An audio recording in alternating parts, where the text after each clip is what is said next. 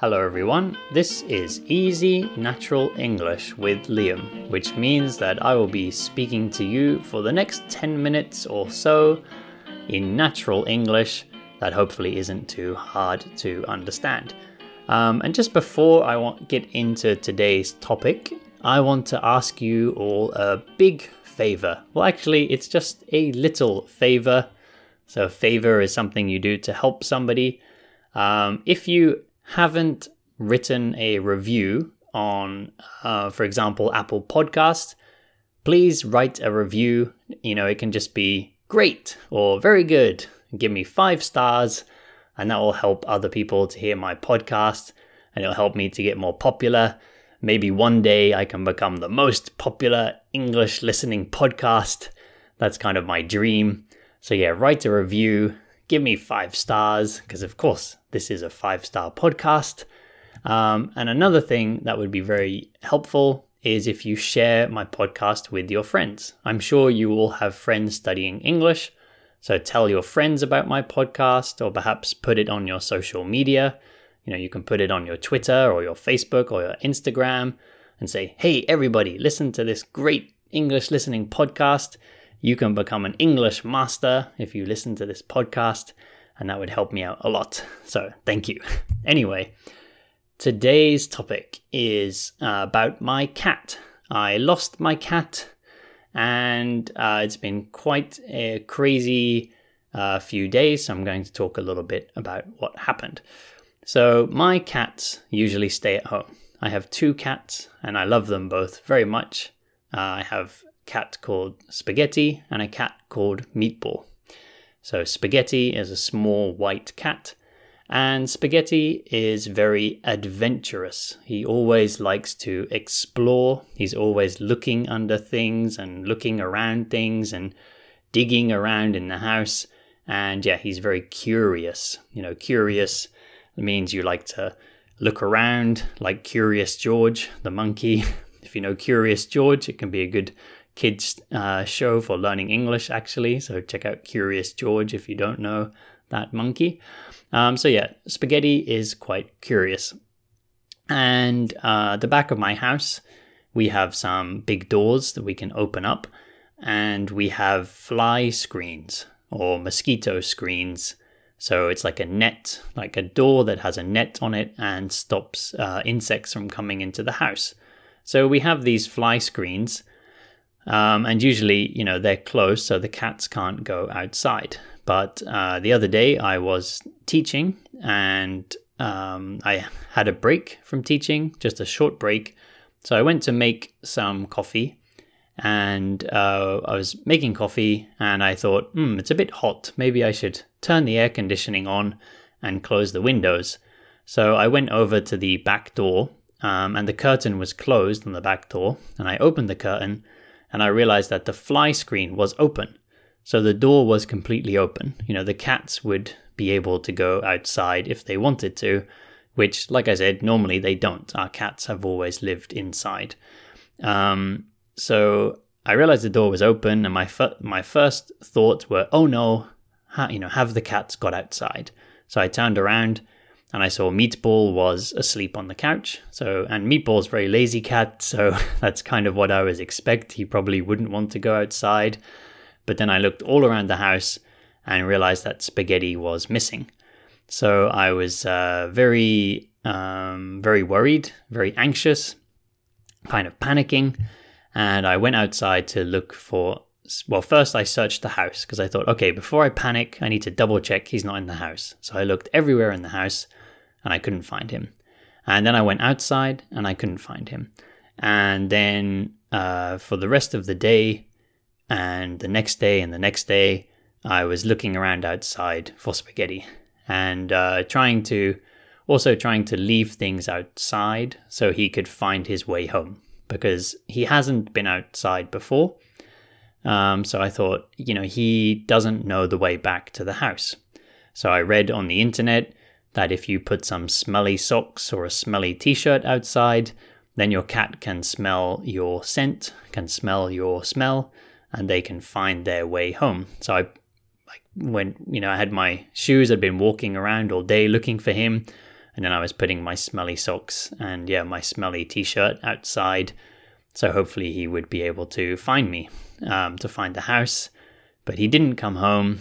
And um, then the next day, too, my wife and I were every moment of the day I had free. So in the morning, on my lunch breaks, um, in the evenings, I was walking around and, you know, shouting his name, looking under all the cars and things. And there was no trace of Spaghetti. Couldn't find him anywhere. Then finally, um, about two days ago from when I recorded this, so this was uh, three days after he'd gone missing. So he went missing, means he got lost. He went missing, and you know, his three days had passed. And actually, um, cats have quite a special liver. So if cats don't eat for three to four days, they can actually get very sick and it's possible for them to die. So, yeah, um, dogs can last for a while without eating, but cats cannot. Cats have a problem with their liver if they don't eat, so they can die quite quickly. So at that point, I was very uh, worried and also had kind of given up hope. I thought that there was no chance of getting back my cat. Of course, I had also put up posters um, on in like the street. Um, what's the word? Like the electric poles in my street and uh, my friend's cafe. Yeah, I put up signs, was asking people.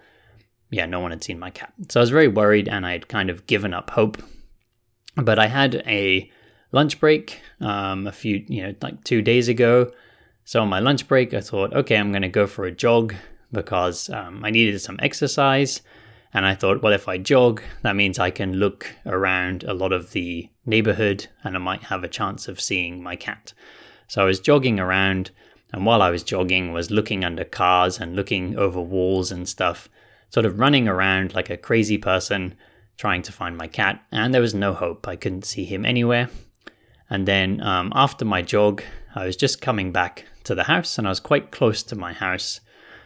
And I had read on the internet that if your cat does go missing, they're usually 40 meters to 200 meters from the house. They're usually not so far away if they do go missing. So as I was getting back to the house, I thought, ah, well, you know, they are supposed to be close to the house. So even though I don't have much hope, I should definitely try shouting his name now I'm close to the house again. But remember, for three days I had been shouting his name around the house, you know, or around our apartment, close to the apartment building. I'd been calling his name for three days, so I really wasn't expecting much. But I was coming back to the apartment and I called his name and I said, Spaghetti, just one time and in the distance I heard meow. Very, very quiet meow. I, and I called again, spaghetti, and I heard meow.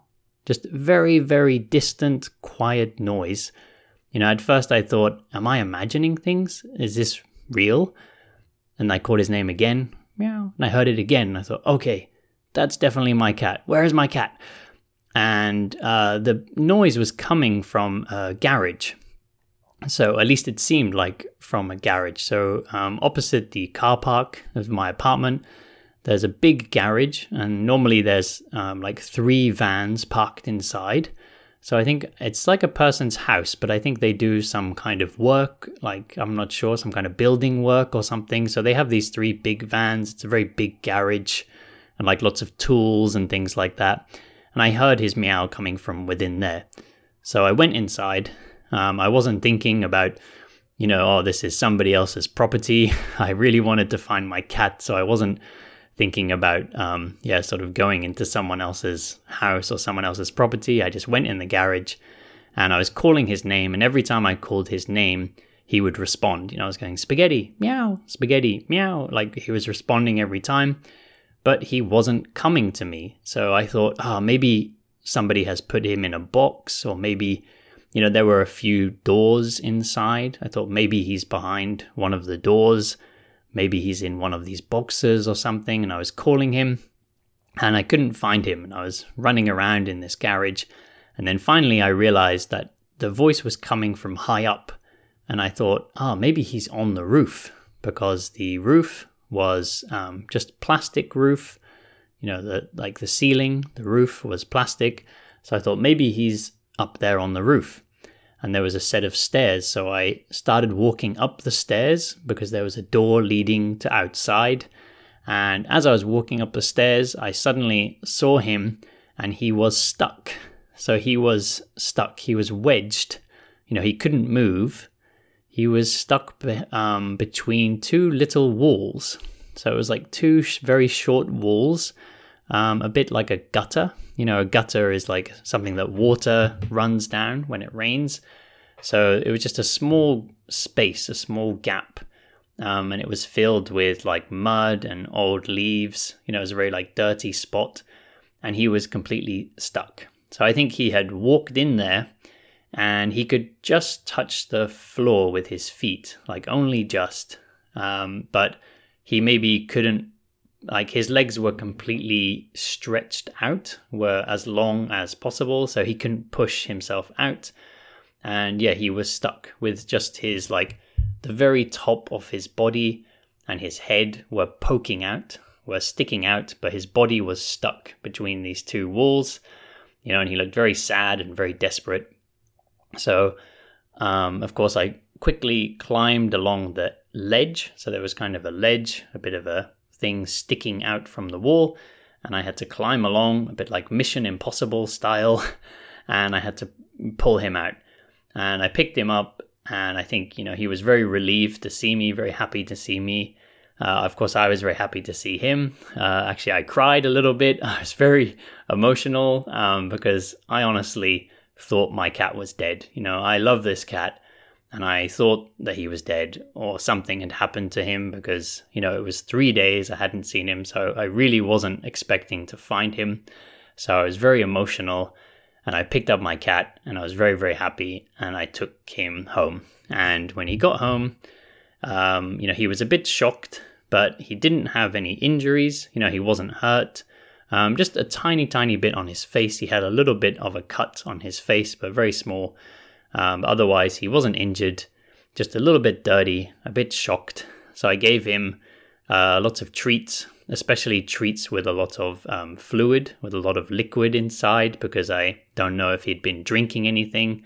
So I gave him some kind of wet food so he could get some food and also get some water and um, yeah, and then he took a little while to calm down. He was kind of walking around the house a bit, uh, uh, maybe a bit confused, but then finally he calmed down, and you know he just went to sleep, and and you know has been cleaning himself a lot because he was very dirty, and yeah, since then he's been back to normal. So it's been a couple of days now.